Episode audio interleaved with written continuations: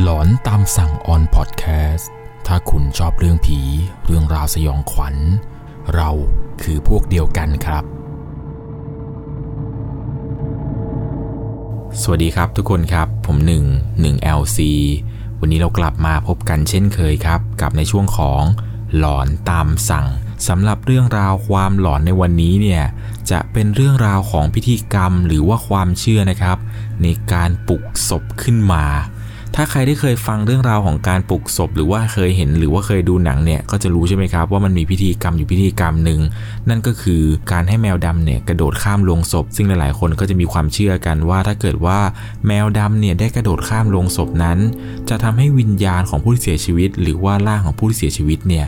ฟื้นกลับขึ้นมาครับหลาย ๆ ที่เวลามีคนเสียชีวิต มีงานศพอะไรต่างๆ เขาก็มักจะเอาแมวดำไปซ่อน หรือบางที่เนี่ยหนักๆเลยเขาก็จะผูกขาแมวดำมาไว้เลยครับ เพราะเขาไม่อยากให้แมวเนี่ยกระโดดข้ามศพครับ เพราะว่ามันจะเกิดเรื่องราวอาถรรพ์นอกเหนือจากความเชื่อเรื่องว่าแมวดำกระโดดข้ามศพนี้เนี่ย ผมได้ไปฟังเรื่องเล่าจากผู้หลักผู้ใหญ่ท่านหนึ่งครับ เป็นผู้หลักผู้ใหญ่ที่มีอายุพอสมควร เขาได้เล่าให้ผมฟังครับว่า ไอ้นอกเหนือจากพิธีแมวดำกระโดดข้ามศพแล้วศพจะฟื้นเนี่ยยังมีอีกหนึ่งพิธีครับ หรือว่าอีกหนึ่งวิธีที่เขาเนี่ยเล่าต่อๆกันมา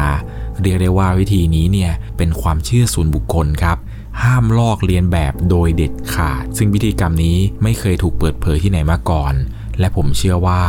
คุณเองนั้นอาจจะไม่เคยได้ยินพิธีพิธีกรรม หรือว่าวิธีการปลุกศพในรูปแบบนี้อย่างแน่นอน สำหรับเรื่องราวเรื่องนี้นะครับ จะต้องใช้วิจารณญาณ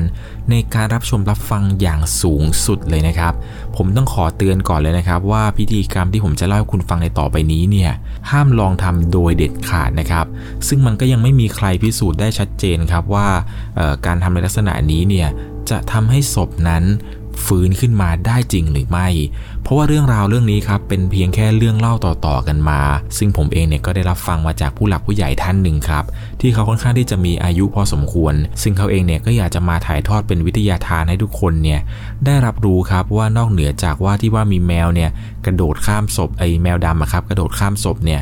ยังมีอีกพิธีกรรมหนึ่งครับที่เป็นความเชื่อทางสายเวท เป็นวิชาเกี่ยวกับพวกคาถาอาคมอะไรต่างๆ ซึ่งมันเป็นเหมือนกับว่าพิธีนี้เนี่ยเป็นพิธีโบราณในสมัยก่อนครับ ต้องย้อนกลับไปประมาณ 50-60 ปีนู้นเลยครับ กับพิธีกรรมพิธีกรรมนี้ ซึ่งเรื่องราวเรื่องนี้ที่ผมจะเล่าให้คุณฟังเนี่ยมันก็เป็นเรื่องราวที่ผมเนี่ยได้รับฟังมาจากผู้หลักผู้ใหญ่คนนี้ครับเขาเองเนี่ยก็เล่าให้ผมฟังครับในสมัยที่เขาเนี่ยบวชเรียนอยู่ที่จังหวัดชัยภูมิ เป็นเรื่องราวที่ค่อนข้างที่จะนานมากครับประมาณ 40 ปีที่แล้วได้ เรื่องมันมีอยู่ว่าในสมัยที่เขาเนี่ยบวชเรียนอยู่ที่วัดวัดหนึ่งครับเป็นวัดป่าที่ตั้งอยู่ในจังหวัดชัยภูมิ ในสมัยที่ตอนที่บวชเรียนด้วยกันเนี่ยก็จะมีพระอยู่รูปหนึ่งครับชื่อว่าพระทองก้อน ในตอนนั้นเนี่ยพระทองก้อนเป็นพระที่บวชมาใหม่ครับ แต่ก็ใฝ่รู้ใฝ่เรียนมาก พระทองก้อนเนี่ยบวชได้ประมาณ2พรรษาครับ ก่อนที่พระทองก้อนเนี่ยจะศึกออกไป คนที่เขาศึกออกไปจากเป็นการเป็นพระเนี่ยหลังจากที่บวชเรียนกันแล้วเขาก็จะเรียกว่าทิศครับ ซึ่งต่อจากนี้เนี่ยผมจะขอใช้นามว่าทิศทองก้อนแล้วกันทิศทองก้อนเนี่ยหลังจากที่แกศึกไป แกก็กลับไปอยู่บ้านครับ ไปทำไร่ทำนาทำสวนทำอะไรต่างๆ จนกระทั่ง แกไปพบรักกับผู้หญิงคนหนึ่งครับ เป็นผู้หญิงที่สวยงามมาก เรียกได้ว่าผู้หญิงคนนี้เนี่ยเป็นคนที่สวยที่สุดในย่านนั้นเลย จนทิศทองก้อนเนี่ยแกตกหลุมรักผู้หญิงคนนี้ครับ เหมือนกับว่าจะตามจีบกันอยู่นาน สุดท้ายทั้งสองคนเนี่ยก็ได้ตกลงปรงใจที่จะใช้ชีวิตร่วมกันครับ ภรรยาของทิศทองก้อนเนี่ยแกมีชื่อว่านางสี นางสีเนี่ยเป็นคนขยันหมั่นเพียรมาก แล้วก็มักจะชอบทำกับข้าวอร่อยๆ ให้กับทิศทองก้อนกินอยู่เป็นประจำทั้งสองคนเนี่ยรักกันมากครับ เรียกได้ว่าคู่นี้เนี่ย เป็นคู่ที่น่าอิจฉากันเลยแหละครับ เพราะว่านางสีเนี่ยมันดูแลเอาใจสามีหลังจากที่สามีเนี่ยกลับมาจากทำไร่ทำนาอยู่เสมอ ทิศทองก้อนเนี่ยหลังจากช่วงกลางวันที่ไปทำไร่ทำนามา ตกกลางคืนเนี่ยแกก็มักจะออกไปหาพวกเออหากบหาเขียดแล้วก็หาพวกแมลงตอนกลางคืน ซึ่งในตอนนั้นที่แกออกไปหาของกลางคืนเนี่ยสมัยก่อนมันจะยังไม่มีไฟฟ้าไม่มีแบบเเครื่องใช้ไฟฟ้าไม่มีอะไรต่างๆ เข้ามาเลยนะครับ สมัยนั้นประมาณ 40-50 ปีเนี่ย บ้านเรือนของชาวบ้านเนี่ยยังเป็นเหมือนกับบ้านธรรมดาครับที่ปลูกด้วยไม้ หลังคาก็จะมุงสังกะสีห้องน้ำเนี่ยก็จะตั้งอยู่แยกออกไปจากตัวบ้านอีกทีหนึ่งทุกครั้งที่เวลาทิศทองก้อนเนี่ยออกไปหาของป่าออกไปหาแมลงตอนกลางคืน ทิศทองก้อนเนี่ยก็จะจุดโคมไฟเจ้าพายุเนี่ยนำทางออกไปหาสองเขียดสองกบอะไรต่างๆ นานา กว่าจะกลับมาทีหนึ่งนางสีผู้ที่เป็นภรรยา ก็หลับสนิทแล้ว มีอยู่วันหนึ่งที่ทิดทองก้อนเนี่ยได้ออกไปหาจับมแมลงในตอนกลางคืนเหมือนทุกๆวัน แต่ปรากฏว่าในคืนนี้นั้น เขาไม่รู้มาก่อนครับ ว่าจะมีเรื่องราวร้ายๆเนี่ยเกิดขึ้น วันนั้นเนี่ยทิดทองก้อน ได้เอาตะเกียงเจ้าพายุเนี่ยออกไปหาแมลงตามปกติ แต่วันนี้เนี่ยทิดทองก้อนกลับมาไวครับเพราะว่าหาแมลงนี้ไม่ได้เลย อีกอย่างหนึ่งเพราะว่าวันนี้เนี่ยฝนตกหนักเลยจำเป็นที่ต้องรีบกลับเข้ามาบ้าน เขาเนี่ยรีบกลับมาบ้านครับ กลับมาถึงเนี่ยเขาก็เห็นครับว่าภรรยาของเขาที่ชื่อว่านางสี เป็นลมล้มหมดสติไป นางสีนั้นนอนหมดสติอยู่ตรงบันไดทางขึ้นบ้าน ร่างของนางสีเนี่ยเปียกชุ่มไปด้วยฝนครับ ตัวของเธอเนี่ยเปียกโชกไปด้วยน้ำฝน ทิดทองก้อนเนี่ยรีบวิ่งเข้ามาหานางสีครับ แต่เหมือนกับว่าร่างของนางสีที่เขาอุ้มอยู่นี้นั้น จะเป็นร่างที่ไร้วิญญาณไปแล้ว ทันทีที่ทิดทองก้อนเนี่ยอุ้มนางสีขึ้นไปบ้าน เลือดของนางสีที่ไหลออกมาจากหัวเนี่ยก็ไหลเป็นทางยาวตั้งแต่หน้าบันไดจนไปถึงบนบ้าน เขาเองเนี่ยรู้สึกเสียใจมากกับเหตุการณ์ที่เกิดขึ้น ไม่คิดเลยว่าจะต้องมาเสียภรรยาที่รักที่สุดไปเช้าวันรุ่งขึ้นที่ทองก้อนเนี่ยก็มีการจัดพิธีจัดงานศพให้กับภรรยาของเขา โดยความเชื่อของชาวอีสานเนี่ย เวลามีใครเสียชีวิตเนี่ย เขาก็มักจะเอาศพเนี่ยครับตั้งไว้ในบ้านกัน เขาก็จะตั้งศพไว้ในบ้าน แล้วก็จะเชิญพระสี่รูปเนี่ยมาสวดพระพิธรรมศพกัน เช่นเดียวกับศพของนางสีภรรยาของทิดทองก้อน ต่างกันแค่ว่าในสมัยนั้นเนี่ยในสมัย 40 ปีที่แล้ว บรรยากาศอะไรต่างๆเนี่ยมันค่อนข้างที่จะหลอนแล้วก็น่ากลัวมากๆ บรรยากาศตอนนั้นเนี่ยจะเหมือนกับบ้านทางแถบชนบทครับเป็นบ้านไม้ยกสูง บนบ้านของทิดทองก้อนในวันนั้น ก็ตั้งศพของนางสีผู้เป็นภรรยาที่เพิ่งจะเสียชีวิตไป ศพของนางสีเนี่ยก็ถูกจัดไว้ในโรงศพอย่างเรียบร้อยแล้ว ในสมัยก่อนเนี่ยโรงศพก็จะไม่ได้มีลวดลาย หรือว่ามีฟงมีไฟประดับเหมือนในสมัยนี้ ในสมัยนั้นเนี่ยศพของนางสีเธอนอนอยู่ในโรงครับโรงเนี่ยก็ถูกตีขึ้นมาด้วยแผ่นไม้ธรรมดา แล้วก็มีผ้าสีดำเนี่ยคุมโรงนั้นไว้อีกที ก่อนที่จะมีฝาโรงนั้น วางทับผ้าสีดำที่คุมกับโรงศพอยู่ ซึ่งผ้าสีดำนี้นั้น ก็จะถูกเขียนด้วยสีหมึกสีขาว เป็นชื่อของนางสี ชาตะมรณะอะไรยังไงเป็นรายละเอียดไป ซึ่งโรงศพของนางสีนั้นก็ไม่ได้ตั้งสูงอะไรมากมายครับ มีเพียงแค่แผ่นไม้ประมาณ 3-4 แผ่น ที่ตั้งให้เหนือพื้นขึ้นมาอีกนิดนึง ข้างหน้าโรงศพเนี่ยก็จะมีกระถางทูบตั้ง แล้วก็มีอาหารอะไรต่างๆ ที่ทิศทองดีเนี่ยตั้งไว้เป็นเหมือนกับอาหารแต่งศพ ช่วงเวลาตอนนั้นเป็นช่วงเวลาประมาณหนึ่งทุ่มกว่าๆ ชาวบ้านที่รู้ข่าวว่านางสีเนี่ยเสียชีวิตก็พากันขึ้นมาบนบ้าน แล้วก็มาจุดธูปบอกกล่าวนางสีกัน ว่าให้ไปสู่สุคตินะ ชาวบ้านต่างๆ ก็พากันมาร่วมงานศพของนางสี ต่างก็มาแสดงความเสียใจกันครับ กับการจากไปของนางสีในครั้งนี้ หลังจากนั้นไม่นานครับ ก็มีพระสงฆ์สี่รูป ขึ้นมาสวดพระพิธรรมศพในค่ำคืนนี้พระทั้งสี่รูปเนี่ยก็เริ่มท่อง กุศลาธรรมมา กุศลาธรรมมา อัพยากตาธรรมมา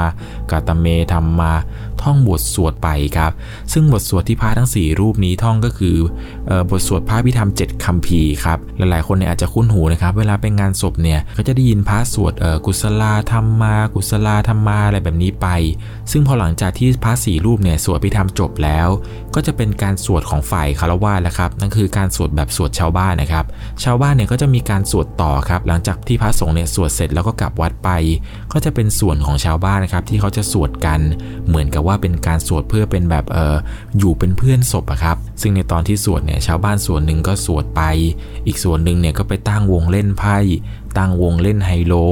เด็กๆเนี่ยก็พากันเล่นนู่นเล่นนี่ครับ เอาเม็ดพวกเม็ดมะขามเนี่ยมาหั่นครึ่ง แล้วก็มาโยนเสียงทายเลขคู่เลขคี่อะไรกันไป ซึ่งในคืนนี้เป็นสวดคืนแรก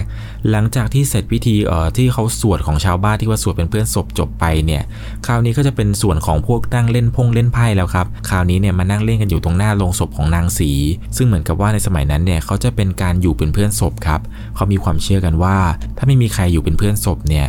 ศพจะเหงาครับก็เลยจำเป็นที่จะต้องหาอะไรทำหรือว่ามานั่งเล่นอะไรต่างๆ นานา บางที่เนี่ยญาติพี่น้องเขาก็จะมานอนเฝ้าหน้าศพกันเลย ซึ่งพอหลังจากสวดศพวันแรกจบไปเนี่ยเช้าวันรุ่งขึ้นครับเป็นวันที่ 2 ที่ทองก้อนแกค่อนข้างที่จะเสียใจกับการจากไปของภรรยาของเขาทุกเช้าเนี่ยทิศทองก้อน จะเป็นคนเคาะฝาโลง แล้วก็เอากับข้าวเนี่ยมาตั้งไว้ให้นางสี ผู้เป็นภรรยาที่เสียชีวิตไปนั้น ได้มากิน ทุกเช้าเนี่ยแกจะทำอาหารครับทำกับข้าวอะไรต่างๆ ด้วยตนเอง แล้วก็จะมาตั้งไว้ที่หน้าศพ แล้วก็จะทูบหนึ่งดอกนั้น ปักไว้ที่อาหารทุกจานจนกระทั่งคืนที่สองเนี่ยสวดศพจบไป ก็ยังไม่มีเรื่องราวหลอนๆเกิดขึ้นครับ แต่เข้ามาสู่คืนที่ 3 นี้นั้น วันนี้พระสงฆ์สี่รูปเนี่ยก็เข้ามาสวดพระอภิธรรมศพเช่นเคยครับแต่ด้วยความที่ว่าวันนี้เนี่ยเป็นวันสวดวันสุดท้ายครับการสวดพระอภิธรรมศพเนี่ยค่อนข้างที่จะนานหน่อย เพราะว่ารอบนี้เนี่ยพระสงฆ์จะต้องเบิ้ลบทสวดครับจากที่เคยสวดพระอภิธรรม7คัมภีร์รอบเดียวเนี่ยคราวนี้จะต้องสวดมากกว่าเดิมอีกหนึ่งรอบครับพระสงฆ์เนี่ยก็เริ่มทำพิธีไป กุศลาธรรมา กุศลาธรรมาอัพยากตาธรรมากตเมธรรมากุศลายสมิงจัมมะเย พระสงฆ์เนี่ยก็ท่องไปจนครบ7คัมภีร์ครับเจ็ดคัมภีร์เนี่ยก็จะประกอบไปด้วยพระสังคินี พระวิหัง พระธาตุกถา พระปุคลาปัญญติ พระกถาวัตถุพยมกะ แล้วก็จบท้ายด้วยคัมภีร์ที่ 7 ก็คือพระมหาปัฏฐานครับ ในค่ำคืนนี้เนี่ยเป็นการสวดอภิธรรมครั้งสุดท้ายแล้วครับ เป็นค่ำคืนสุดท้าย แล้วพรุ่งนี้เนี่ยจะมีการเคลื่อนศพของนางสีจากบ้าน ไปทำการชาปนกิจ หรือว่าไปเผาศพกันที่ลานเผาศพประจำหมู่บ้าน ซึ่งในสมัยนั้นเนี่ยที่วัดยังไม่มีลานเผาศพนะครับยังไม่มีเป็นเผาศพ ชาวบ้านเนี่ยเขาจะมีลานลานหนึ่งครับที่ตั้งเอาไว้สำหรับเผาศพโดยเฉพาะเลย ซึ่งในค่ำคืนนี้นี่แหละครับเป็นค่ำคืนสุดท้ายครับของการสวดก่อนที่ร่างของนางสีนั้น จะถูกชาปนกิจในวันพรุ่งนี้ และด้วยความที่ว่าทิดทองก้อนเนี่ยเป็นคนที่รักภรรยามาก วันนี้เป็นวันสุดท้าย เขาเองนั้นก็อยากจะสั่งลากับภรรยา ผู้เป็นสุดที่รักอีกครั้งหนึ่ง วันนั้นเนี่ยทิดทองก้อน นั่งอยู่ที่หน้าโลงศพครับ แกก็นั่งพูดพรรณนาอะไรต่างๆ ไป ด้วยความที่ว่าแกเนี่ยค่อนข้างที่จะรักภรรยาครับ แกก็ระบายความในใจอะไรต่างๆ ออกมา แล้วเหมือนกับว่า แกนั้นจะนึกขึ้นมาได้ครับ ว่าในตอนที่แกเคยบวชเรียนอยู่นั้น มีพระรูปหนึ่งครับ เคยมาเล่าให้แกฟังว่า เราเนี่ยสามารถปลุกศพคนตาย ให้สามารถฟื้นกลับขึ้นมาได้ ด้วยการสวดบทสวดพระอภิธรรมเจ็ดคำพีนั่นก็คือบทสวดกุศลาธรรมมาอะไรนี่นะครับ แต่ว่าระหว่างสวดนั้น จะต้องกินผักใบเขียวไปด้วย ซึ่งวิธีนี้นั้นผมขอให้ทุกคนนะครับ อย่าลองทำโดยเด็ดขาด เอาเป็นว่าฟังไว้เพื่อเป็นวิทยาทานก็แล้วกันครับ แกก็นึกขึ้นมาได้ครับว่ามีพระรูปหนึ่งเคยบอกกับแกอย่างนี้ ให้ลองทำดู ด้วยความที่ว่าแกเนี่ยรักภรรยาคนนี้ ก็อยากจะพูดอยากจะสั่งเสียเป็นครั้งสุดท้ายแกเนี่ยก็เฝ้ารอเวลาครับ รอเวลาให้กลุ่มวงเล่ากลุ่มวงไฮโลเนี่ยเขากลับบ้านกันไป ให้บางคนเนี่ยหลับไปก่อน แล้วหลังจากนั้นจะเริ่มทำพิธีนี้ ตัวเขาเองเนี่ยก็ไม่รู้เหมือนกันครับ ว่ามันจะสามารถได้ผลหรือเปล่า เพราะว่าเพียงแต่ได้ยินมาจากพารูปหนึ่งที่ตอนบวชเหมือนกัน ยังไม่เคยเห็นหรือว่าเคยได้ยินใครเนี่ยพูดถึงพิธีกรรมเรื่องราวเรื่องนี้มาก่อน ในวันนั้นในช่วงเวลาประมาณตีสามกว่าด้วยความที่ว่าการสวดอภิธรรมเนี่ยสวดมา 3 วันแล้ว ชาวบ้านต่างๆ ที่เขามาเฝ้ามานอนเป็นเพื่อนศพกันเนี่ย ในคืนนี้เขาก็นอนกันไวครับ บางคนเนี่ยก็กลับบ้านไปแล้ว ในคืนวันนั้นช่วงเวลาประมาณตีสามแกตื่นขึ้นมา ก็เห็นครับว่าบนบ้านเนี่ยญาติพี่น้องอะไรต่างๆเนี่ยก็นอนกันหมดแล้ว บางคนเนี่ยก็หลับกันอยู่ที่ใต้ถุน พวกวงไฮโลวงไพ่เนี่ยเขาก็แยกย้ายกันกลับไปหมดแล้ว หลังจากนั้นแกก็เดินไปนั่งที่หน้าศพครับ แล้วแกก็เริ่มทำพิธี ไอพิธีกรรมที่แกได้ยินมานั่นแหละครับ นั่นก็คือการสวดพระอภิธรรมเจ็ดคำพีระหว่างนั้นเนี่ย แกก็เอาผักใบเขียวที่เตรียมมาครับ มาตั้งเอาไว้ เพื่อที่เวลาท่องคาถาเนี่ยจะได้หยิบกินง่าย ๆครับ หลังจากนั้นแกก็เริ่มแล้วครับ เริ่มทำพิธี บทสวดแรกเนี่ยจะต้องท่องพระคัมภีร์พระสังคีนีครับ แกก็เริ่มเลยครับ กุศลาธรรมมากุศลาธรรมมา แล้วก็หยิบผักใบเขียวกินไป ระหว่างนั้นแกก็ท่องต่อปัญจากขันธารูปักขันโท เวทนาขันโทสัญญากะขันโท สังขโหอสังขโห สังขหิเตอสังขหิตัง แล้วแกก็เริ่มกินผักใบเขียวไปเรื่อยๆเรื่อยๆครับจนกระทั่งแกเนี่ย ท่องคาถามาสู่บรรทัดสุดท้ายของบทสวด แกก็หยิบผักใบเขียว แล้วแกก็ท่องไปอธิปัจจโยนาทิปัจจโย วิคาตาปัจจโย อวิคาตาปัจจโย แล้วแกเนี่ยก็กินผักใบเขียวจนหมดกรรมที่แกเตรียมมา หลังจากนั้นแกก็นั่งนิ่งๆครับ เฝ้ารอดูว่าจะมีบางสิ่งบางอย่างอะไรเนี่ย เกิดขึ้นหรือเปล่าหลังจากที่ท่องคาถานี้จบ เพียงไม่นานครับ ก็ได้ยินเสียงดังแบบกุกกักกุกกัก มาจากข้างหน้าของเขา นั่นก็คือ เสียงนี้ดังมาจากในโรงศพของนางสี ราวกับว่าร่างของนางสีนั้นกำลังดิ้นอย่างทุรนทุราย โรงศพของนางสีนั้น สั่นราวกับว่ามีใครกำลังเขย่าเล่นอยู่ แต่แล้วจู่ๆก็ต้องช็อกสุดขีดครับเพราะไม่คิดครับว่าคาถาที่แกเพิ่งท่องไปนั้น จะสามารถเห็นผลและใช้ได้ผลจริง ๆ เพราะว่าจู่ๆ ฝาโรงของนางสี ก็ค่อยๆ เคลื่อนขยับออกมาเรื่อยๆ แล้วทันใดนั้น ร่างของนางสีก็ลุกขึ้นมา ภาพที่ทีทองก้อนเห็นก็คือ ศพของนางสีนั้นขึ้นอืด แล้วในมือของนางสีก็ยังถูกตาสังเนี่ยมัดประกบเอาไว้อยู่ ดอกบัวในมือของนางสีเริ่มจะแห้งเหี่ยว แล้วเหมือนกับว่า นางสีนั้นพยายามที่จะแกะมัดตาสังออก สุดท้าย นางสีแกสามารถแกะมัดตาสังออกได้ครับ หลังจากนั้น ศพของนางสีก็เอื้อมมือขึ้นมา ค่อยๆ หยิบฝาโรงที่วางอยู่ข้างหน้า เอามาวางไว้ข้างๆ โรงศพ ด้วยความที่แกเนี่ย เห็นภรรยาของเขา ฟื้นขึ้นมาจากคาถาที่เพิ่งจะท่องไป แต่ร่างของภรรยานั้นไม่ได้สวยงามเหมือนตอนที่ยังมีชีวิตอยู่ ร่างของนางสีเนี่ยขึ้นอืดจนบวม กลิ่นน้ำหนองกลิ่นน้ำเลือดเนี่ย ฟุ้งกระจายไปทั่วบ้านในเวลานั้น เขาเองเนี่ยถึงกับตกใจเลยครับ หน้าตาของนางสีนั้น เต็มไปด้วยเลือดแล้วก็หนอง แก้มเนี่ยบวมเป่งตาเนี่ยเหลือกแทบจะทะลักออกมาจากเบ้าตาแล้วนางสีเนี่ยแกหันมาจ้องหน้ากับทิศทองก้อนได้สักพัก ก่อนที่ร่างของนางสีนั้น จะค่อยๆใช้สองมือ จับที่ขอบของโรงศพ แล้วก็ลุกขึ้นมา เหมือนกับว่านางสีเนี่ย พยายามที่จะก้าวเท้าออกจากโรงศพ ในตอนนั้นถึงกับกลัว ใจเนี่ยก็อยากจะพูดกับนางสีเป็นครั้งสุดท้าย แต่ด้วยความที่ว่าเห็นสภาพของภรรยาเนี่ยถึงกับพูดอะไรไม่ออก เพราะร่างของนางสีเนี่ยค่อนข้างที่จะสยดสยองมากๆ ในตอนนั้นที่ทองก้อนตัดสินใจวิ่งออกจากบ้านไปด้วยความกลัว ระหว่างวิ่งไปเนี่ยก็คิดครับ ว่าไม่น่าปลุกศพขึ้นมาเลย ไม่คิดเลยว่าคาถาที่เพื่อนบอกวิธีที่เพื่อนบอกเนี่ย มันจะสามารถใช้ได้ผลจริง ๆ ระหว่างนั้นแกก็กำลังวิ่งไปครับ จุดมุ่งหมายของแกที่วิ่งไปเนี่ย เพื่อที่จะไปหาพระอาจารย์ที่อยู่วัดใกล้เคียง ในระหว่างที่แกกำลังวิ่งไปนั้น เหมือนกับว่าจะได้ยินเสียงฝีเท้าของใครบางคนกำลังวิ่งตามมา โดยความที่ว่าในสมัยนั้น เส้นทางที่วิ่งไปเนี่ยมันก็เป็นดินคันนาของชาวบ้าน ในระหว่างที่กำลังวิ่งไปนั้น เขาได้ยินเสียงฝีเท้าของคนกำลังวิ่งตามมา ทันใดนั้นเอง เขาหันไปมองครับว่าเสียงฝีเท้าที่เขาได้ยินนั้น เป็นเสียงอะไรกัน ปรากฏว่า เขาหันไป เห็นร่างของนางสี กำลังวิ่งตามเขามา ร่างของนางสีตอนวิ่งมาเนี่ยก็ไม่ได้พูดอะไร เพียงแค่วิ่งตามสามีมา คงอยากจะคุยด้วยเป็นครั้งสุดท้าย ในตอนนั้นวิ่งหนีสุดชีวิต จนไปหลบอยู่ที่เหมือนกับว่าเป็นศาลาศาลาหนึ่งที่เขาเรียกว่าตูบตาแหกครับเป็นเหมือนกับที่ที่ชาวบ้านเนี่ยเขาจะไว้ไหว้ผีเจ้าผีนาอะไรต่างๆ เหมือนกับว่าไหว้ให้แบบผลผลิตมัน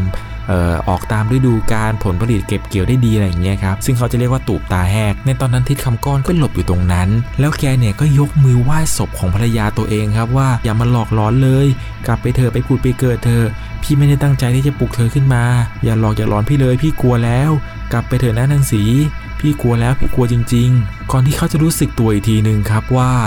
มือของนางสีเนี่ย มาสัมผัสอยู่ที่ไหล่ของเขา แล้วหลังจากนั้นแกก็หมดสติไป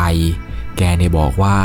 ก่อนที่แกจะหมดสติไปนั้น ภาพสุดท้ายที่แกเห็นคือ ใบหน้าของนางสีที่เป็นภรรยา ที่จมูกที่ตาเนี่ยถูกปิดด้วยขี้ผึ้งพอภาพนั้นที่แกเห็นเป็นภาพสุดท้ายเนี่ย แกก็หมดสติไป เช้าขึ้นมาแกตื่นมารู้ตัวอีกทีหนึ่งว่าแกเนี่ย กำลังนอนอยู่บนแคร่ครับแล้วชาวบ้านเนี่ยก็ล้อมตัวแกเต็มไปหมดเลย ชาวบ้านก็ถามกันครับว่าเมื่อคืนไปนอนอะไรอยู่ตรงใต้ตูบตาแห้เช้ามาเนี่ยคนเขามาทำนากันเขางงกันหมดเลยคำแรกที่พูดขึ้นมาเนี่ย แกพูดขึ้นมาว่าศพของเมียค่อยล่ะศพของเมียค่อยอยู่ไหน ก่อนที่ชาวบ้านเนี่ยจะบอกว่าก็อยู่บนบ้านเองไง นี่มันใกล้เวลาที่เขาจะเอาศพเนี่ยไปเผากันแล้วนะ เองมัวมานอนอะไรอยู่ตรงนี้ หลังจากนั้นครับก็วิ่งกลับบ้านไปครับ วิ่งกลับไปถึงบ้านเนี่ยก็เห็นว่าโรงศพของภรรยาตัวเองเนี่ยตั้งอยู่ หลังจากนั้นแกก็เอามือนะครับไปเปิดฝาโรงดู ปรากฏว่าร่างของนางสีนั้น นอนอยู่ในโรง ในมือของนางสีเนี่ยยังคงถูกมัดตาสังอยู่ แต่สิ่งที่ผิดปกติไปนั้นก็คือ ตั้งแต่ช่วงล่างของศพเป็นต้นไป มันเต็มไปด้วยคราบโคลนที่เท้าของนางสีนั้น ยังมีเศษดินเศษหญ้า ติดอยู่ที่ปลายเท้าอยู่เลย เรื่องราวที่เกิดขึ้นเมื่อคืนนั้น มันเป็นเหตุการณ์ที่เกิดขึ้นจริง ๆ ที่ว่าภรรยาของเขา ฟื้นขึ้นมาจากการทำพิธีปลุกศพขึ้นมานั่นเอง ในวันนั้นเนี่ยก็ได้มีการนำร่างของนางสีไปทำพิธีชาปนกิจกันตามปกติครับ ใครจะไปคิดล่ะครับว่านอกจากแมวดำที่กระโดดข้ามศพแล้ว ยังมีอีกวิธีที่สามารถปลุกคนตายขึ้นมาได้ ซึ่งพิธีหรือวิธีการนี้นั้นเป็นไปได้อย่าลองทำด้วยตนเองเลยนะครับ เพราะผมเนี่ยก็ไม่แน่ใจเหมือนกัน ว่าพิธีการพิธีการนี้เนี่ยจะสามารถปลุกศพหรือว่าปลุกคนตาย ขึ้นมาได้จริง ๆ หรือไม่ เรื่องราวเรื่องนี้เนี่ยมันก็เป็นเรื่องเล่าที่ยังไม่สามารถพิสูจน์ได้ ว่าวิธีการนี้นั้น จะสามารถใช้ได้จริง ๆ หรือไม่ เอาเป็นว่าฟังไว้เป็นวิทยาทานก็แล้วกันครับ นี่ก็เป็นอีกวิธีหนึ่งนะครับที่นอกเหนือจากที่ว่าแมวดำเนี่ยกระโดดข้ามศพ จะทำให้ศพเนี่ยฟื้นขึ้นมา แล้วก็ยังมีอีกหลากหลายวิธีเลยครับ ที่เป็นความเชื่อของชาวบ้านในสมัยก่อนกันว่า ถ้าเกิดทำพิธีอย่างนี้อย่างนี้ ศพของคนตายเนี่ยจะฟื้นกลับขึ้นมาได้ ทางที่ดีนะครับ คนที่เสียชีวิตไปแล้ว หรือว่าคนที่ตายไปแล้วเนี่ยอย่าไปปลุกเขาขึ้นมาเลยครับ ให้เขาเนี่ยได้ไปผุดไปเกิดในภพภูมิที่ดี ซึ่งมันน่าจะดีกว่าในภพภูมิปัจจุบันให้เขาเนี่ยได้ไปมีชีวิตที่ดีอยู่บนสวรรค์จะดีกว่า อย่าต้องมากักขังหรือต้องมาทำให้ตัวของเขานั้น มาทรมานอีกในชาตินี้เลย ปล่อยให้มันเป็นไปตามกฎแห่งกรรมจะดีกว่าครับ นั่นก็คือการเวียนว่ายตายเกิด คนเราเกิดมาก็ต้องมีเจ็บมีป่วย สุดท้ายก็ต้องเสียชีวิตอยู่ดี เราไม่สามารถหนีความตายได้หรอกครับ ความตายเนี่ยเป็นสิ่งที่ทุกคนนั้น จะต้องพบต้องเจอ เพียงแต่ว่าจะช้าแต่เร็วยังไงนั้น ยังไงแล้ว คนเราก็ไม่สามารถที่จะหนีความตายได้ครับ เป็นอย่างไรกันบ้างครับกับเรื่องราวที่ผมเล่าให้คุณฟังในวันนี้ ยังไงแล้วผมขอย้ำอีกทีหนึ่งนะครับ ว่าอย่าไปลองทำตามโดยเด็ดขาด อันนี้มันก็เป็นเพียงแค่เรื่องเล่าที่ผมได้รับฟังมาจากผู้หลักผู้ใหญ่ หากถูกผิดประการใดเนี่ย ผมก็ต้องขอประทานอภัยมาณที่นี้ด้วยนะครับ ยังไงแล้วก่อนจากกันไปในวันนี้ ถ้าคุณชอบเรื่องผี เรื่องราวสยองขวัญ เราคือพวกเดียวกันครับ สำหรับวันนี้ผมก็ต้องขอตัวลาไปก่อน ถ้าคุณมีเรื่องราวหลอนๆ เรื่องราวประสบการณ์สยองขวัญที่อยากจะให้ผมเนี่ย มาถ่ายทอดในช่วงหลอนตามสั่ง ให้เพื่อนๆทุกคนได้รับฟังกันอีก ก็สามารถส่งเรื่องราวหลอนๆ มาได้ที่ Facebook 1LC เสิร์ชไปเลยครับว่า NUENG แล้วก็ตัว L แล้วก็ตัว C เพจนี้เพจเดียวนะครับ ผมยังรออ่านเรื่องราวของทุกๆคนนั้นอยู่นะครับ ยังไงส่งเรื่องราวของคุณมาได้นะครับ ก่อนจากไปในวันนี้ก็ขอให้คุณนั้นนอนหลับฝันดี ราตรีสวัสดิ์พาคุ้มครองครับ สวัสดีครับ สามารถรับชมเรื่องราวหลอนๆเพิ่มเติม ได้ที่ YouTube Channel 1LC ยังมีเรื่องราวหลอนๆอีกมากมายที่เกิดขึ้นในบ้านเรา รอให้คุณนั้นได้ฟังอยู่นะครับ